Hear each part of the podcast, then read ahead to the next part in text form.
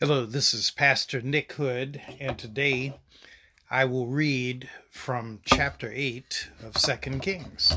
This chapter is interesting because of the cross-currents of stories uh, that continue to swirl around the prophet Elisha. First, we are given an update on the Shunammite woman, whose son he brought back to life. This is when we first really get to know Elisha, when he's performing miracles on his own, uh, where she just happens to walk near the king of Israel while Gehazi, the greedy servant of Elisha, is telling the king that Elisha brought her son back to life. The king restores her land back to the woman. The conclusion of this chapter takes place in Damascus, where Elisha gives a prophecy to Hazael that he will soon become king. Spoiler alert, the end of this chapter is dramatic with a surprise conclusion. Thank you for reading. Let us begin. This is chapter eight from the New Revised Standard Version of the Bible, Second Kings. Now Elisha had said to the woman whose son he had restored to life, "Get up and go with your household and settle wherever you can. For the Lord has called for a famine, and it will come on the land for seven years. So the woman got up and did according to the word of the man of God. She went with her household and settled in the land of the Philistines seven years. At the end of seven years, when the woman returned from the land of the Philistines, she set out to appeal to the king for her house and her land. Now the king was talking with Gehazi, the servant of the man of God, saying, "Tell me all the great things that Elisha has done." While he was telling the king how Elisha had restored a dead person to life, the woman whose son he had restored to life appealed to the king for her house and her land. Gehazi said, "My lord, king, here is the woman, and here is her son whom Elisha restored to life." When the king questioned the woman, she told him. So the king appointed an official for her, saying, "Restore all that was hers, together with all the revenue of the fields from the day that she had left the land until now." Elisha went to Damascus while King Ben-Hadad of Aram was ill.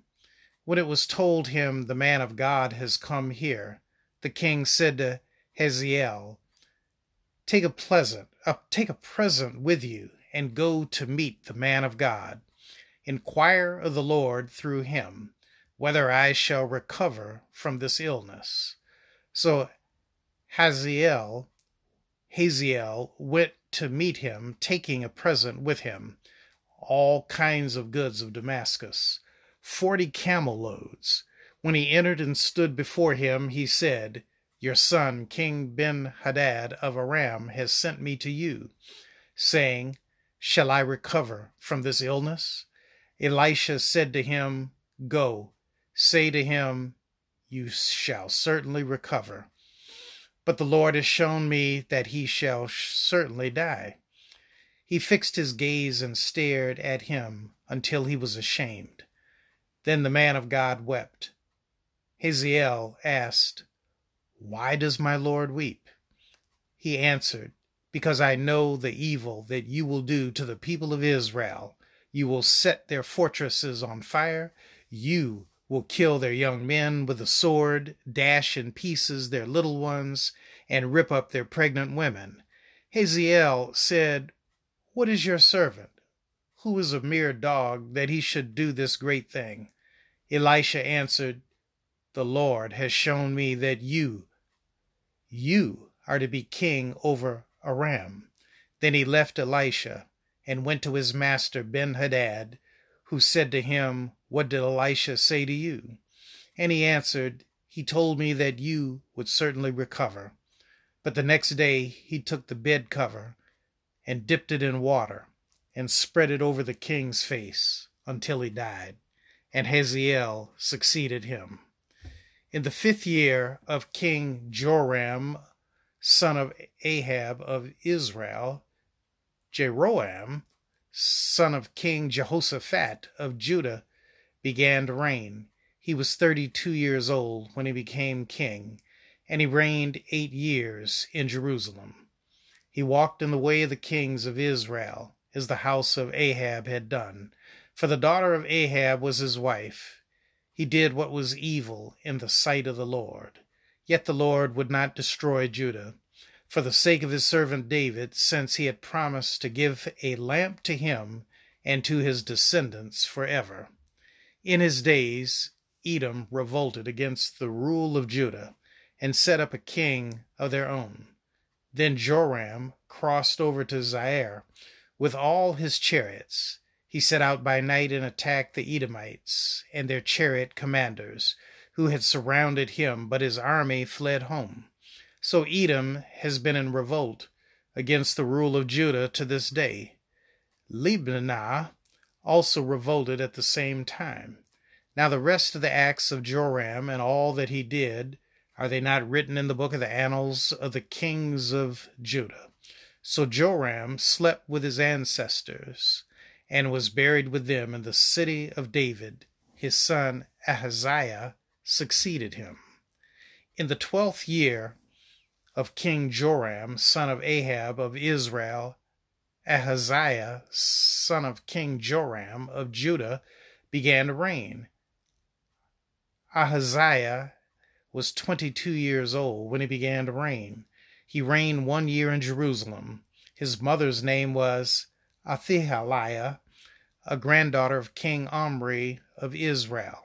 He also walked in the way of the house of Ahab, doing what was evil in the sight of the Lord, as the house of Ahab had done, for he was son-in-law to the house of Ahab. He went with Joram, son of Ahab, to wage war against King Hazael of Aram at Ramoth-Gilead, where the Arameans wounded Joram. King Joram returned to be healed in Jezreel of the wounds that the Arameans had inflicted on him at Ramah, when he fought against King Hazael of Aram. King Ahaziah, son of Jeroham of Judah, went down to see Joram, son of Ahab, in Jezreel, because he was wounded.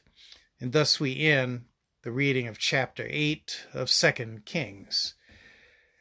I have these questions for reflection I would like to raise for you. Number one, what is your first impression of this chapter?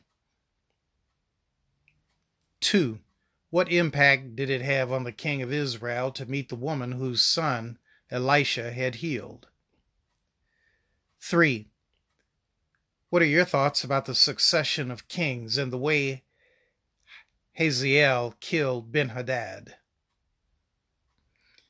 Four, why do you think Hazael, Hazael killed Ben-Hadad? Five, what impression does this chapter give you about Israel and Judah at this point in their collective histories? And specifically, Uh, you know, I'll tell you the question that comes to my mind. I'm fascinated with the relationship between the kings of Israel and the kings of Judah. Uh, even though there's a succession of kings, I'm reminded that they are all cousins. They are descendants of really King Solomon. Any other thoughts uh, that you have in this chapter? I'd like to conclude us with a brief prayer. Lord, I seek your direction. Lord, I need your protection. Lord, I deserve, I desire your love. In Jesus' name I pray. Amen. This is Pastor Nick Hood, pastor and senior minister of the Plymouth United Church of Christ. I wish you God's blessing, God's peace, and most of all, God's love. God bless.